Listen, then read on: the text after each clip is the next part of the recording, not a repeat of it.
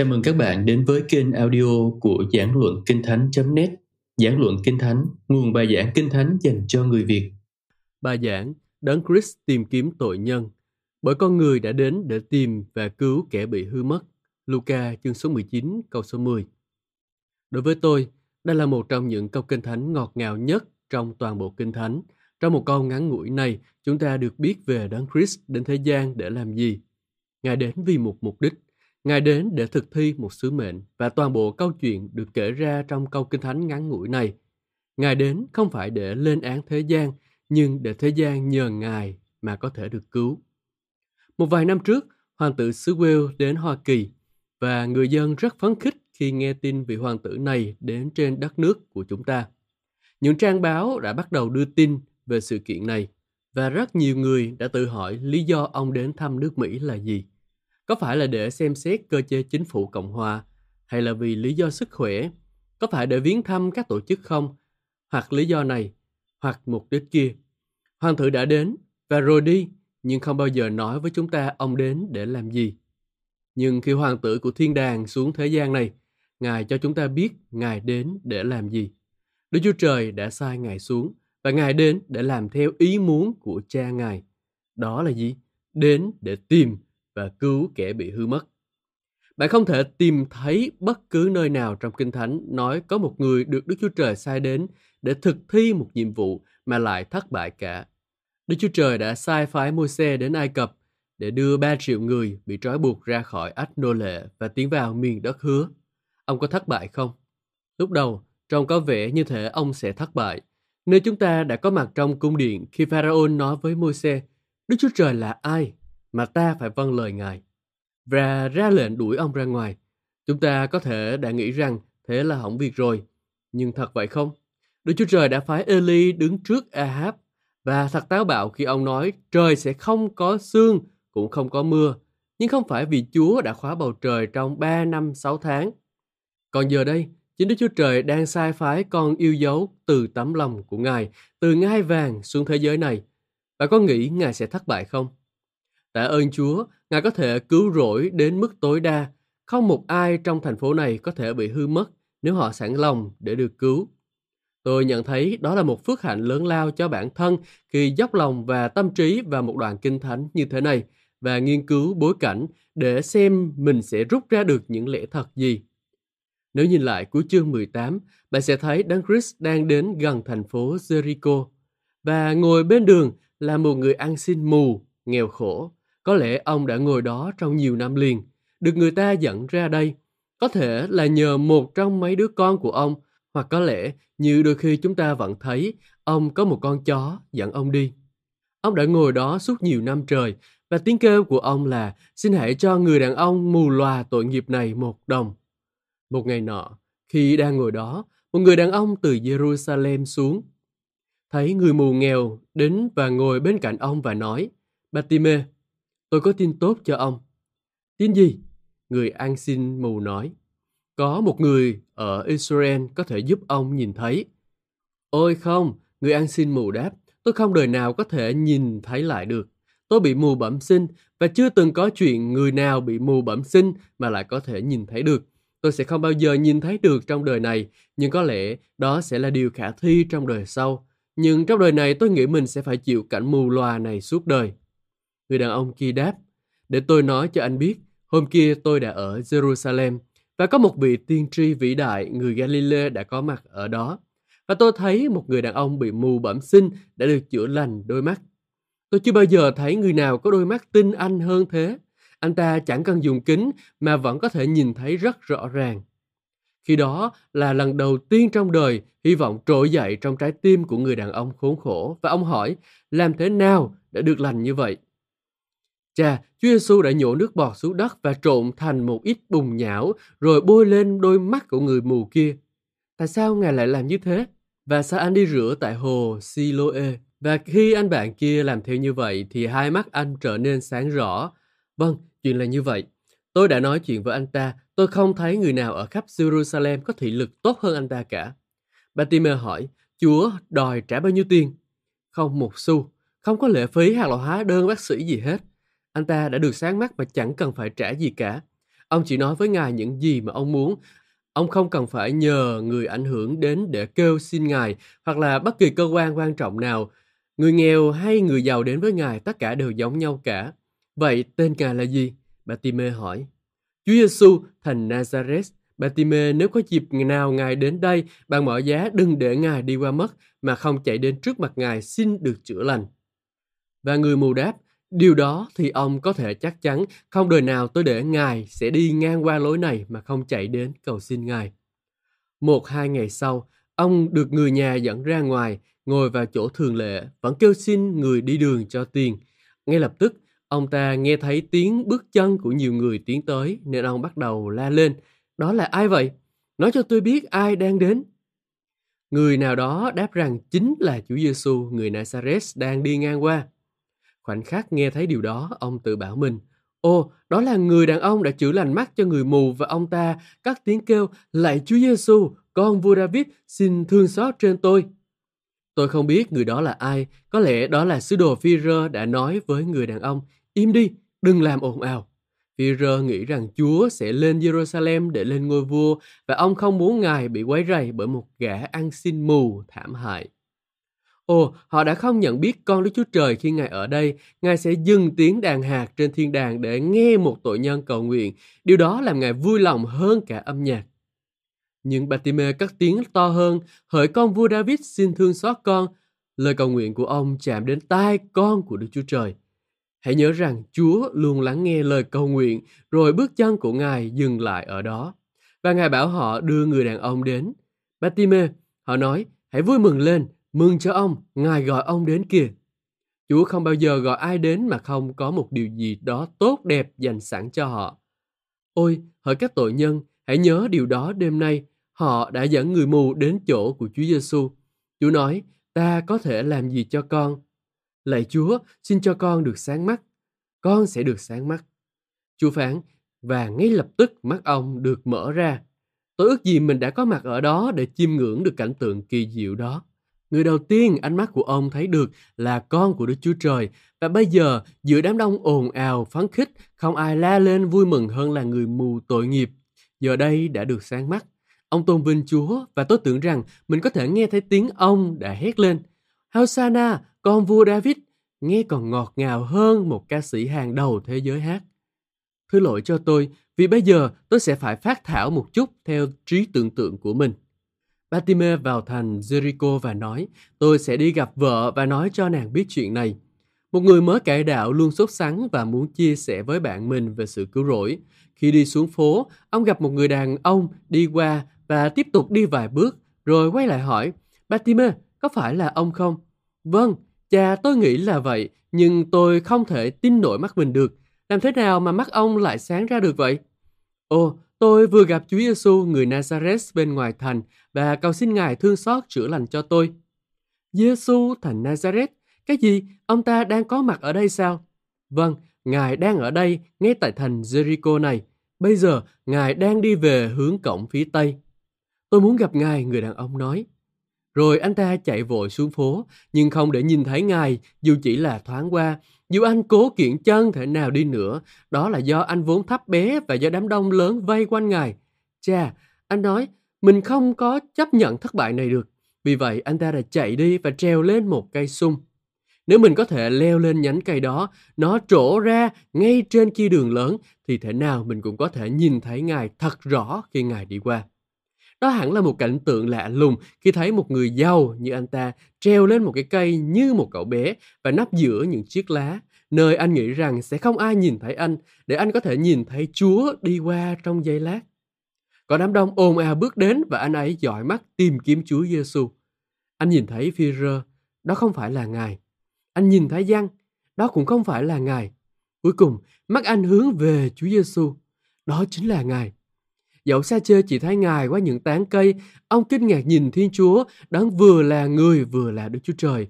Cuối cùng, khi đám đông đến gần, có vẻ như Chúa Giêsu sắp đi ngang qua, nhưng rồi Ngài dừng lại tại ngay dưới gốc cây, nhìn lên và nói, Sache, nhanh lên, đi xuống đây. Tôi có thể tưởng tượng ý nghĩ đầu tiên trong đầu của Sache đó là ai đã nói cho Ngài biết tên tôi? Tôi chưa bao giờ được ai giới thiệu với Ngài cả. À, Chúa hẳn biết rõ anh ta. Hỏi các tội nhân, đáng Christ biết tất cả về bạn. Ngài biết tên bạn và ngôi nhà của bạn. Bạn không cần phải cố gắng trốn tránh Ngài. Ngài biết bạn đang ở đâu và biết tất cả mọi điều về bạn. Một số người không tin vào sự biến cải hay là sự cải đạo đột ngột 180 độ như vậy. Tôi sẽ muốn họ trả lời cho tôi biết khi nào thì sa chê được cải đạo. Anh ta chắc chắn vẫn sống trong tội lỗi của mình khi anh ta leo lên cái cây đó. Anh ta chắc chắn đã được cải đạo khi anh ta leo xuống. Anh ta hẳn đã được biến cải ở đâu đó giữa các nhánh cây và mặt đất. Không mất nhiều thời gian để cải đạo người thu thuế này. Nhanh lên, hãy leo xuống. Tôi sẽ không bao giờ đi qua con đường này nữa. Đây là lần cuối cùng tôi viếng thăm. Xe chê vội vàng bước xuống và đón tiếp ngài cách vui mừng. Bạn có bao giờ nghe nói có người nào tiếp nhận đấng Christ cách nào khác không? Anh ta đã đón tiếp ngài một cách hân hoan. Đấng Christ mang niềm vui theo cùng ngài. Tội lỗi, u ám và bóng tối trốn chạy đi mất. Ánh sáng, sự bình yên và niềm vui tràn vào trong tâm hồn. Nguyện cầu rằng có nhiều người sẽ xuống khỏi nơi cao tội lỗi của họ và tiếp nhận lại đấng Christ tối ngày hôm nay. Ai đó sẽ thắc mắc, làm sao ông biết được rằng anh ta đã được biến cải? Tôi nghĩ là vì anh ấy đã đưa ra các bằng chứng rất tốt. Tôi vẫn muốn nhìn thấy những bằng chứng đầy kết quả khi một người được biến cải ở đây tối nay. Nếu một số người giàu có ở đây được biến cải và bán một nửa gia tài của mình để nuôi người nghèo, mọi người sẽ ngay lập tức tin rằng họ thật đã được biến cải. Nhưng vẫn có một bằng chứng khác tốt hơn như thế. Nếu tôi đã lấy đi bất cứ thứ gì cách sai trái từ bất cứ người nào, tôi sẽ phục hồi cho anh ta gấp bốn lần. Một bằng chứng vô cùng thuyết phục. Bạn biết đấy, nếu một người được Chúa biến cải trong tích tắc, họ sẽ không giữ lại cho chính mình. Tấm lòng của Sa-chê đã được biến đổi đến mức ông sẵn sàng trả lại gấp bốn lần những gì ông đã lấy. Công tác cải đạo thực sự của một con người sẽ chạm đến túi tiền của họ. Tôi có thể tưởng tượng một trong những người hầu của xe chê đến gặp người hàng xóm vào sáng hôm sau, cầm tờ 100 đô và trao nó cho họ. Cái này nghĩa là sao? Ô, ông chủ nhân của tôi đã lừa anh 25 đô vào năm trước và đây là tiền bồi thường. Điều này sẽ xác chứng cho sự biến cải của xe chê Tôi ao ước một vài trường hợp như vậy sẽ xảy ra ngay bây giờ, để rồi sau đó mọi người sẽ ngừng tranh cãi về chuyện biến cải trong tích tắc. Chúa trở thành khách của người thu thuế và khi Ngài ở đó, những người Pharisee bắt đầu lăm băm và phàn nàn. Sẽ thật tốt nếu những người Pharisee trong thế hệ đó đều tuyệt tự hết cả. Nhưng thật không may, họ để lại nhiều con cháu và họ vẫn sống ở đây vào buổi chiều của thế kỷ 21 này, những người từng phàn nàn. Người đàn ông này tiếp nhận một tội nhân. Nhưng trong khi những người Pharisee phàn nàn, Chúa đã phán ra thông điệp trọng tâm của buổi tối hôm nay. Tôi không đến với xe chê để làm cho anh ta thêm đau khổ, để lên án anh ta, để hành hạ anh ta. Ta đến để ban phước và cứu chuộc anh ta. Bởi vì con người đã đến để tìm và cứu kẻ bị hư mất. Nếu có một người nam hoặc một người nữ trong vòng khán giả tối nay tin rằng họ là người bị hư mất, tôi có một tin tốt để nói với bạn. Chúa đến để tìm kiếm bạn. Tôi đã có mặt tại buổi cầu nguyện trên phố Fulston nhiều năm trước, một đêm thứ bảy khi cuộc họp kết thúc. Một người đàn ông đến gặp tôi và nói, tôi muốn mời anh đến nhà tù của thành phố vào sáng ngày mai và giảng cho các tội nhân. Tôi đáp rằng tôi sẽ rất vui khi được dự phần. Không có nhà nguyện nào ở trong nhà tù đó cả và tôi phải giảng cho họ ngay trong phòng giam. Tôi phải đứng ở một lan can sắc nhỏ và nói chuyện vọng xuống một hành lang rất dài và hẹp cho khoảng 3 hoặc là 400 người trong số họ. Tôi chẳng nhìn thấy rõ mặt của ai cả. Việc đó khá khó khăn vì tôi chưa bao giờ giảng cho những bức tường trước đây cả. Khi kết thúc, tôi nghĩ tôi muốn đến gặp xem tôi đã giảng cho những ai và họ đã tiếp nhận phúc âm như thế nào. Tôi đi đến cánh cửa đầu tiên, nơi các tù nhân có thể nghe thấy tôi rõ nhất và nhìn một chút qua cửa sổ, có một số người đang chơi bài. Tôi cho rằng họ vẫn chơi bài suốt như thế. Tôi hỏi, làm sao các bạn lại vào đây? Chà, người lạ ơi, chúng tôi không muốn anh hiểu sai về chúng tôi. Bọn nhân chứng giả đã thề dối trá và vì thế chúng tôi phải vào ở đây.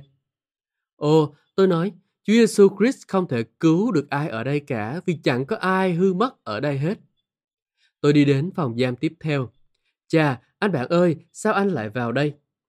Ô, người tù đáp, tên hung thủ đó trông rất giống tôi, vì vậy họ đã bắt được tôi và tôi ở đây. Anh ấy hóa ra cũng vô tội. Tôi chuyển đến phòng giam tiếp theo. Còn anh bạn, anh thì sao?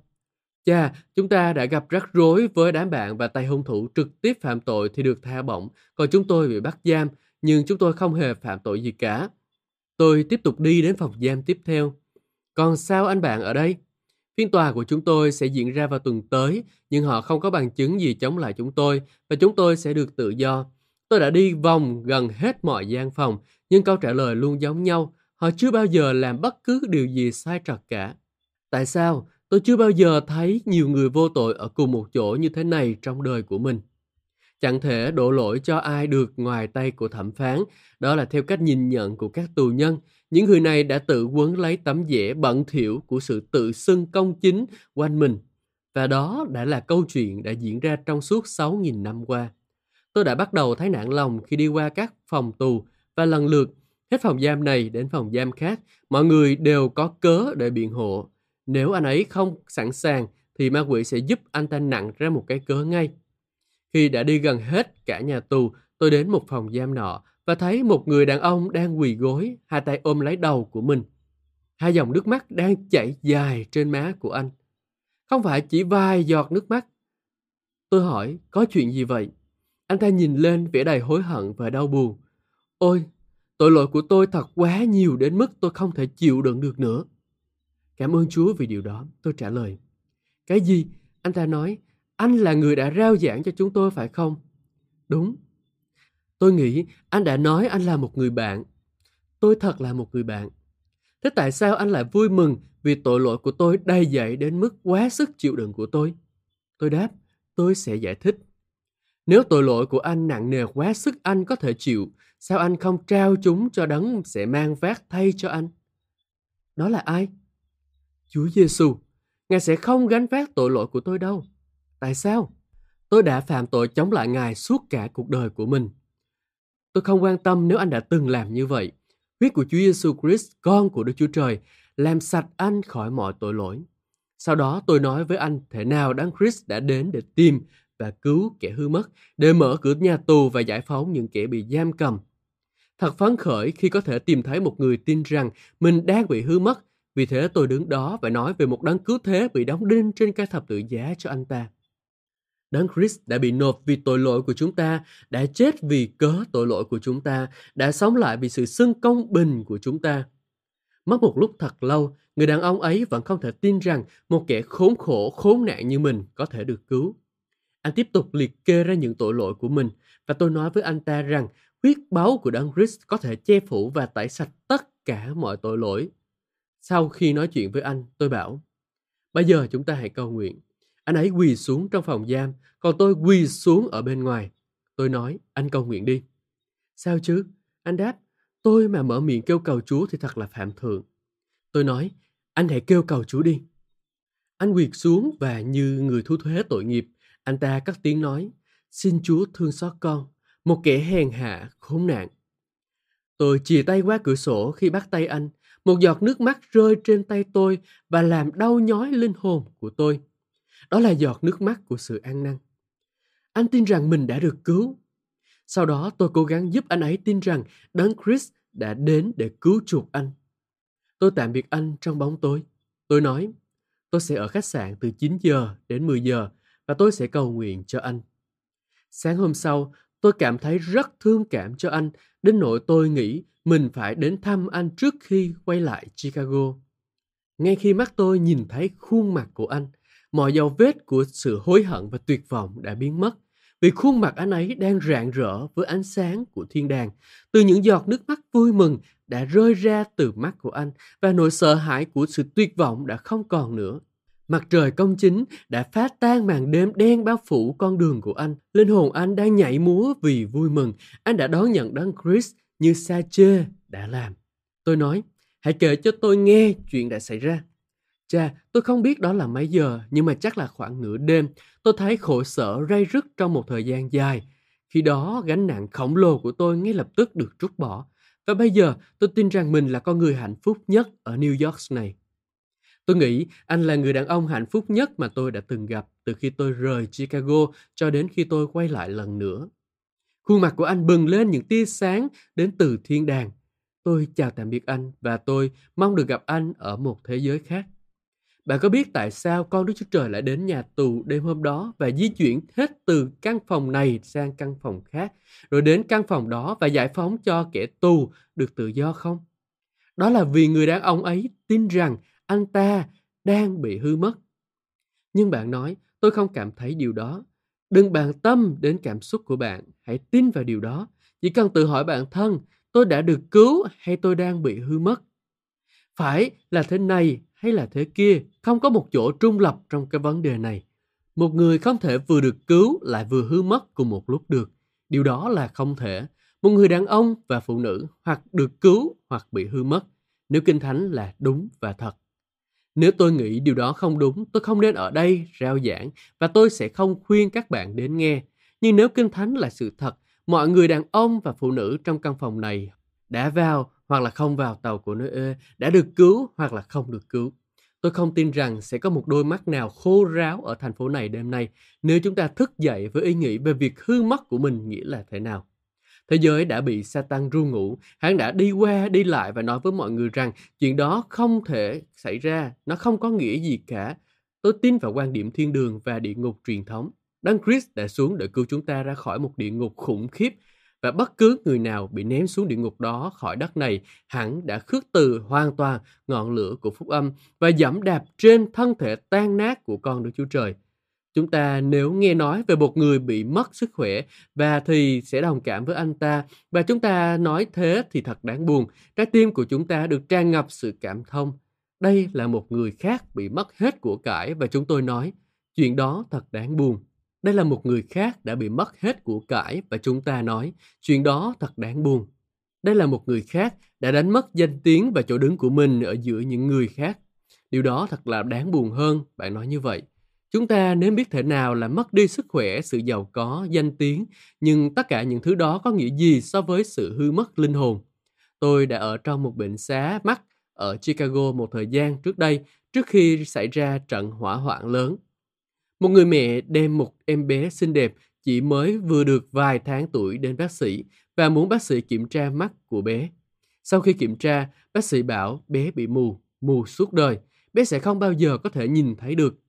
Ngay lúc bác sĩ nói như vậy, người mẹ bồng lấy đứa bé, ôm chặt lấy nó vào ngực của mình, hét lên một tiếng thật đau đớn. Tiếng hét xuyên thấu đến trái tim của tôi và tôi không thể nào không nức nở. Thật là một ý nghĩ đáng kinh khiếp cho người mẹ đó. Ôi, con yêu của mẹ, cô kêu lên, thế là con sẽ không bao giờ nhìn thấy người mẹ đã sinh ra con sao? Ôi, bác sĩ, tôi không thể chịu đựng được nổi tin tức này, con của tôi, con của tôi. Đó là một cảnh tượng sẽ làm lay động bất cứ trái tim nào. Nhưng đánh mất thị lực thì có nghĩa lý gì so với việc đánh mất cả linh hồn của bạn? Một nghìn lần mà tôi thà mất đôi mắt này trên thân thể mình và xuống mộ với đôi mắt mù lòa còn hơn là đánh mất linh hồn của tôi. Tôi có một cậu con trai và không ai ngoài Chúa biết tôi yêu nó như thế nào. Nhưng tôi thà nhìn thấy nó đánh mất đôi mắt ấy đêm nay còn hơn là nhìn thấy nó lớn lên và đi xuống mồ mã mà không có đấng Christ và không có hy vọng. Một linh hồn hư mất, Chúa Giêsu biết điều đó nghĩa là gì. Đó là nguyên do đã đưa Ngài đến đây từ trong tấm lòng của Đức Chúa Cha. Đó là điều đã khiến Ngài xuống khỏi ngai vàng. Đó là điều đã đưa Ngài đến với đồi sọ. Con Đức Chúa Trời vẫn tha thiết kêu gọi chúng ta. Khi Ngài hy sinh sự sống của Ngài trên đồi sọ, đó là để cứu chuộc một thế giới hư mất. Đó là để cứu rỗi linh hồn của bạn và của tôi. Có một câu chuyện được kể về Roland Hill, Ông ấy đã từng rao giảng ngoài trời cho một số lượng khán giả rất là đông. Quý bà Anne Eskine cưỡi ngựa đi ngang qua và bà hỏi ai đang giảng cho đám đông ấy. Người ta đáp, đó là Roland Hill, tiếng tâm. Bà nói, ta đã nghe nói về ông ấy, hãy đưa ta đến gần sân khấu để ta có thể lắng nghe ông. Khi Roland Hill nhìn thấy bà, ông nhận thấy bà thuộc về dòng dõi hoàng gia và quay sang một người nào đó, ông hỏi bà ấy là ai. Ông ấy tiếp tục rao giảng và rồi đột ngột dừng lại. Ông nói, các bạn của tôi, tôi có một thứ ở đây muốn bán. Ai cũng giật mình khi tưởng rằng một vị mục sư lại sắp mua bán cái gì đó ngay trong bài giảng của mình. Tôi sẽ bán nó bằng cách là đấu giá và nó có giá trị hơn cả vương miện của toàn châu Âu. Đó là linh hồn của quý bà Anne Eskine. Liệu ai sẽ trả giá cho linh hồn của bà? Nghe đây, tôi nghe thấy một người trả giá thầu. Ai vậy? Chính là Satan. Giá trả là bao nhiêu? Satan sẽ ban cho sự giàu sang, danh dự và lạc thú. Đúng, ta sẽ trao cả thế giới để đổi linh hồn của bà ấy. Nghe đây, tôi nghe thấy giá trả khác cho linh hồn này. Ai đã trả giá? Chúa Giêsu Christ. Chúa ơi, Ngài sẽ trả bao nhiêu cho linh hồn này? Ta sẽ ban cho bình an, niềm vui, sự an ủi mà thế giới chẳng hề biết đến. Đúng vậy, ta sẽ ban sự sống vĩnh cửu cho linh hồn của bà ấy. Quay sang quỷ bà Anne Eskime, ông ta nói, bà đã nghe nói hai người trả giá cho linh hồn của bà.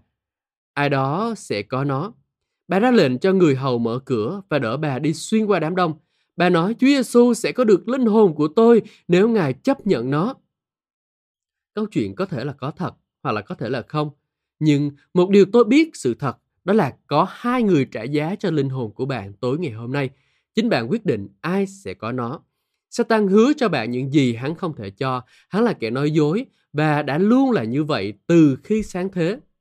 Tôi thương hại cho những người sống trên lời hứa của ma quỷ. Hắn đã nói dối Adam và lừa dối ông và cướp mất của ông tất cả những gì ông có, rồi để lại cho ông ta tình trạng hư mất, tội lỗi và tất cả mọi người kể từ thời Adam vẫn sống trên lời nói dối của ma quỷ, lời hứa của ma quỷ đều đã, đang và cuối cùng sẽ thất vọng.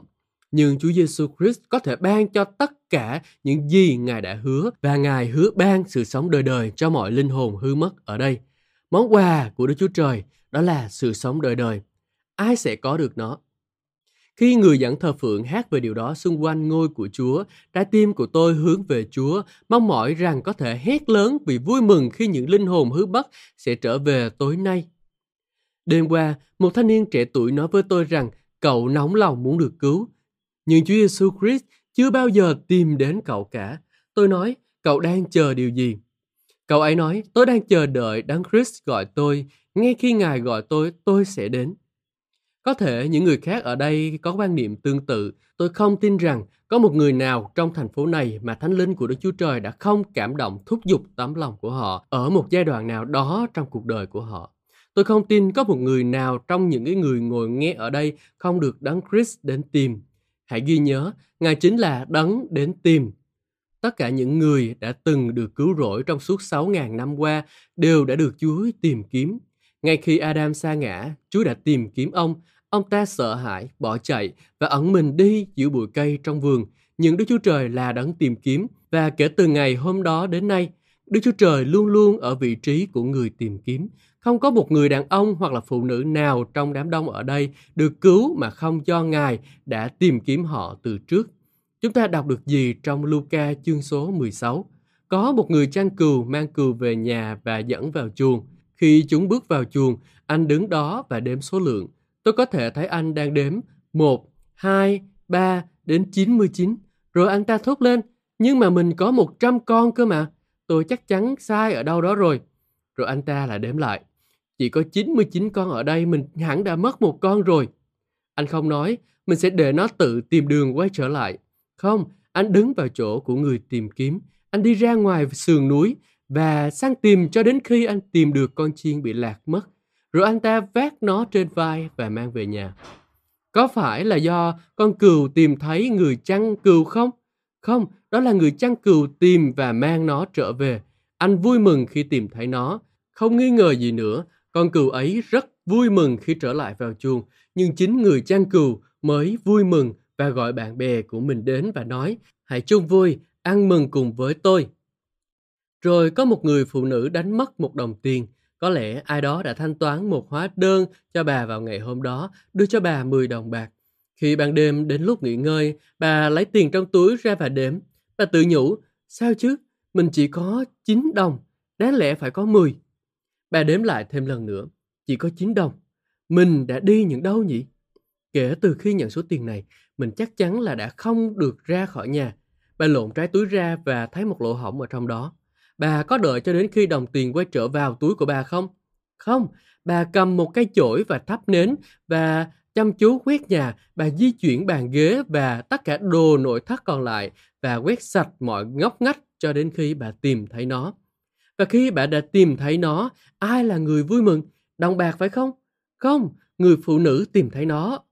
Trong những dụ ngôn này, Chúa Giêsu Christ chỉ ra một sự thật vĩ đại, đó là Chúa đứng về vị trí của người tìm kiếm.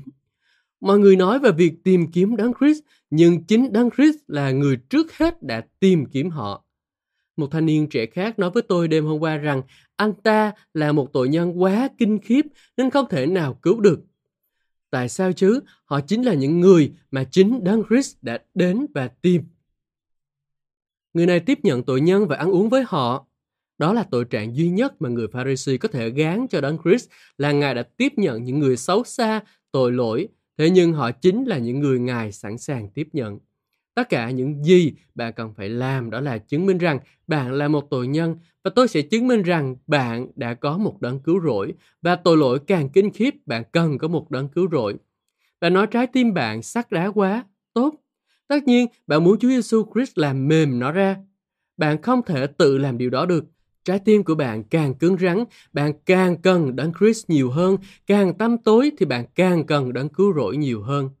Nếu tội lỗi của bạn nổi lên trước mặt mình như một ngọn núi tối tăm sừng sững, hãy nhớ rằng huyết của Chúa Giêsu Christ tẩy sạch mọi tội lỗi. Không có tội lỗi nào quá lớn hoặc quá tăm tối hoặc là quá đồi bại và thấp hèn. Nhưng huyết của Đấng Christ có thể che đậy tất cả. Vì vậy tôi giảng phúc âm của xưa thêm một lần nữa. Bởi vì có người đã đến để tìm và cứu kẻ bị hư mất. Chính sự sa ngã của Satan Tình trạng hư mất của ông đó là một yếu tố để tình thương của Đức Chúa Trời được bày tỏ. Đức Chúa Trời không bao giờ nói với Adam rằng Ngài yêu ông khi Ngài đưa ông vào trong vườn Eden. Chính khi ông sa ngã, chính tội lỗi của ông càng khiến tình yêu của Chúa càng thêm rõ ràng hiển hiện. Một người bạn của tôi từ Manchester đã ở Chicago vào năm trước và anh ấy rất yêu thích thành phố này, một thành phố với 300.000 hoặc là 400.000 dân với tuyến đường sắt tuyệt vời ở các trung tâm, chợ gỗ, chợ thịt lợn và chợ ngũ cốc. Anh nói khi anh quay trở lại Manchester và kể cho bạn bè nghe về Chicago, nhưng anh không thể khiến bất kỳ ai quan tâm vì nó cách xa đến hàng trăm dặm và mọi người dường như không quan tâm lắng nghe chuyện xa xôi đó làm gì. Nhưng một ngày nọ, điện tín dồn dập đổ đến những tin tức buồn bã rằng nó đang bị hỏa hoạn và bạn tôi nói và bạn tôi nói, người Manchester đột nhiên quan tâm đến người Chicago. Mỗi công văn đến họ đều đọc, họ mua các tờ báo, họ đọc ngấu nghiến từng mẫu tin tức. Và cuối cùng, khi công văn đến, Chicago cũng bị hỏa hoạn. Một trăm nghìn người mất hết nhà cửa. Khi đó mọi người đều rất quan tâm đến nỗi họ bắt đầu khóc thương cho chúng tôi. Họ chủ động quyên góp tiền bạc, một số đã trao hàng trăm đô la để cứu trợ những nạn nhân đáng thương. Chính thảm họa của Chicago đã làm nảy sinh tình yêu của Manchester, London và Liverpool. Tôi đã ở trong trận hỏa hoạn khủng khiếp đó và nhìn thấy những người đàn ông giàu có mất hết tất cả những gì họ sở hữu. Đêm Chủ nhật, khi về nhà nghỉ ngơi, họ là những người giàu nhất Chicago. Buổi sáng tiếp theo họ trở thành những gã ăn mày. Nhưng tôi không thấy một người nào khóc lóc cả. Chỉ đến khi tin tức đến theo đường dây điện tín, Liverpool trao tặng 10.000 đô la Manchester gửi 5.000 đô la, London đang chuẩn bị tiền để hỗ trợ thành phố. Và khi tin tức liên tục ập đến báo tin rằng sự giúp đỡ đang đến, thì thành phố chúng tôi vỡ òa. Tôi thấy những người đàn ông rưng rưng khóc sau đó. Tình yêu thương của mọi người đổ đầy trái tim chúng tôi đến mức vỡ òa. Như vậy, tình yêu thương của Đức Chúa Trời cũng phải làm vỡ òa mọi tấm lòng, mọi trái tim trong thành phố này. Chính tình yêu thương đã khiến Đấng Christ xuống đây để chết cho chúng ta. Chính tình yêu thương đã khiến Ngài rời khỏi vị trí ở bên cạnh ngai vàng của Đức Chúa Cha và xuống đây để tìm và cứu những người bị hư mất.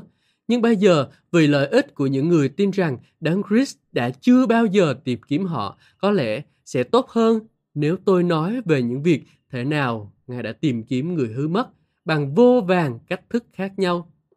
Đêm qua, tôi thấy một người đàn ông trong phòng điều tra và Chúa đã phán với anh ta qua lời cầu nguyện của một người chị gái tin kính đã chết một thời gian trước. Những lời cầu nguyện của cô đã được nhậm lời. Anh ấy bước vào phòng điều tra run rẩy từ đầu đến chân. Tôi đã nói chuyện với anh ấy về kế hoạch cứu rỗi và những giọt nước mắt chảy dài trên má của anh. Và cuối cùng, anh đã đón nhận đấng Chris như là đấng cứu rỗi của mình.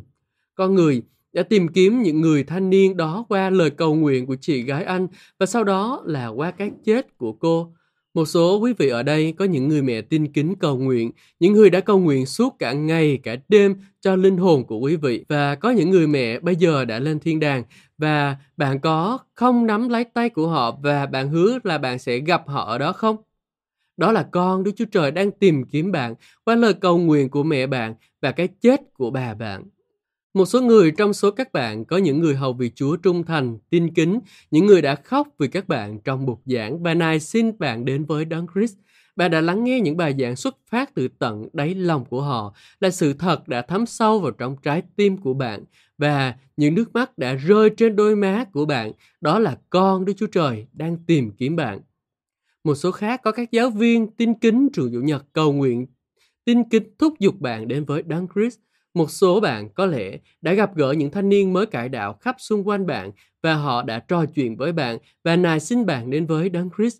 Đó là con Đức Chúa Trời đang tìm kiếm linh hồn bạn. Một số bạn đã được người khác đặt vào trong tay bạn một quyển truyền đạo đơn với tiêu đề sửng sốt, cõi đời đời. Bạn sẽ ở đâu? Đó là con của Đức Chúa Trời đang tìm kiếm bạn. Nhiều người ở đây nằm trên giường bệnh, khi bạn có thời gian để suy nghĩ và chiêm niệm và trong những giờ khắc im lặng của màn đêm, khi mọi người đã ngủ yên giấc, Thánh linh của Đức Chúa Trời đã đến trong phòng của bạn, đã đến bên giường của bạn và một ý nghĩ nảy ra trong đầu của bạn rằng bạn phải là con cái của Đức Chúa Trời và là người thừa kế thiên đàng. Đó là con Đức Chúa Trời đang tìm kiếm những cái linh hồn lạc mất. Một số bạn đã có con nhỏ và giờ đây bạn đã phải chôn chúng trong nghĩa trang. Khi đứa trẻ sắp chết, bạn đã hứa yêu kính Chúa và phục vụ Đức Chúa Trời. À, bạn có giữ lời hứa đó chưa? Đó là con của Đức Chúa Trời đang tìm kiếm bạn. Ngài đã đưa đứa trẻ về nhà để hướng tình cảm của bạn về phía thiên đàng. Tôi đã mất cả đêm nay để nói vô số phương cách khác nhau mà Chúa đã đến để tìm kiếm tội nhân. Bạn có thể đứng đây trong hội trường này đêm nay và nói rằng con Đức Chúa Trời không bao giờ tìm kiếm bạn không? Tôi không tin là có người nam hay người nữ nào trong quý khán giả ở đây hoặc trong toàn thành phố này có thể nói như vậy được. Bạn của tôi ơi, Ngài đã và đang kêu gọi bạn từ thời thơ ấu và Ngài đã đặt điều này vào trái tim của dân sự Chúa để kêu gọi các bạn cùng nhau đến nhóm họp lại tại hội trường này.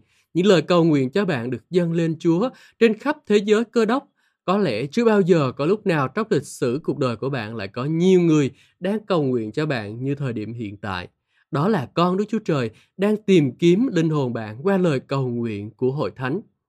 Qua lời cầu nguyện của các mục sư, qua lời cầu nguyện của các vị thánh đồ không chỉ cho bạn mà còn cho khắp cả thế giới. Gần như mỗi ngày tôi đều nhận được thư từ cả hai phía đại dương chia sẻ về những lời cầu nguyện liên tục được dâng lên Chúa cho công tác này. Nó có nghĩa là gì? Chúa đã đặt để vào tấm lòng của hội thánh trên toàn thế giới để cầu nguyện cho công tác này. Hẳn Đức Chúa Trời đã dành sẵn một điều gì đó tốt lành cho chúng ta ở đây, bởi con người đã đến để tìm và cứu kẻ bị hư mất. Và tôi cầu nguyện rằng đấng chăn chiên nhân lành sẽ bước vào hội trường này tối nay và có thể đến với nhiều trái tim và bạn có thể nghe thấy tiếng nói vẫn nhỏ nhẹ. Này, ta đứng ngoài cửa mà gõ, nếu ai nghe tiếng ta và mở cửa cho, thì ta sẽ vào cùng người ấy, ăn bữa tối với người và người với ta. Hỡi các bạn của tôi, hãy mở cửa tấm lòng của bạn tối ngày hôm nay và mời vị khách thiên thượng bước vào. Đừng quay lưng lại với Ngài lâu hơn nữa. Đừng nói với Chúa, lần này xin Chúa đi đi. Khi tôi thấy thuận tiện thì tôi sẽ mời Ngài đến. Hãy để thời điểm này thành một thời điểm thuận lợi. Hãy để đêm nay thành một đêm cứu rỗi cho bạn. Hãy đón nhận món quà của Đức Chúa Trời ngay tối ngày hôm nay. Và hãy mở cánh cửa trái tim của bạn ra và nói chào mừng, chào mừng, chào mừng Ngài đến với trái tim của con. Các bạn vừa nghe xong bài giảng được phát trên kênh audio của giảng luận Kinh Thánh Kênh nhằm cung cấp cho các tín hữu và tôi tớ Chúa người Việt những bài giảng chọn lọc của các diễn giả kinh điển trong những thời đại khác nhau. Để biết thêm thông tin về chúng tôi, xin vui lòng truy cập trang web giảng luận kinh thánh.net. Xin chào và hẹn gặp lại các bạn trong những bài giảng tiếp theo.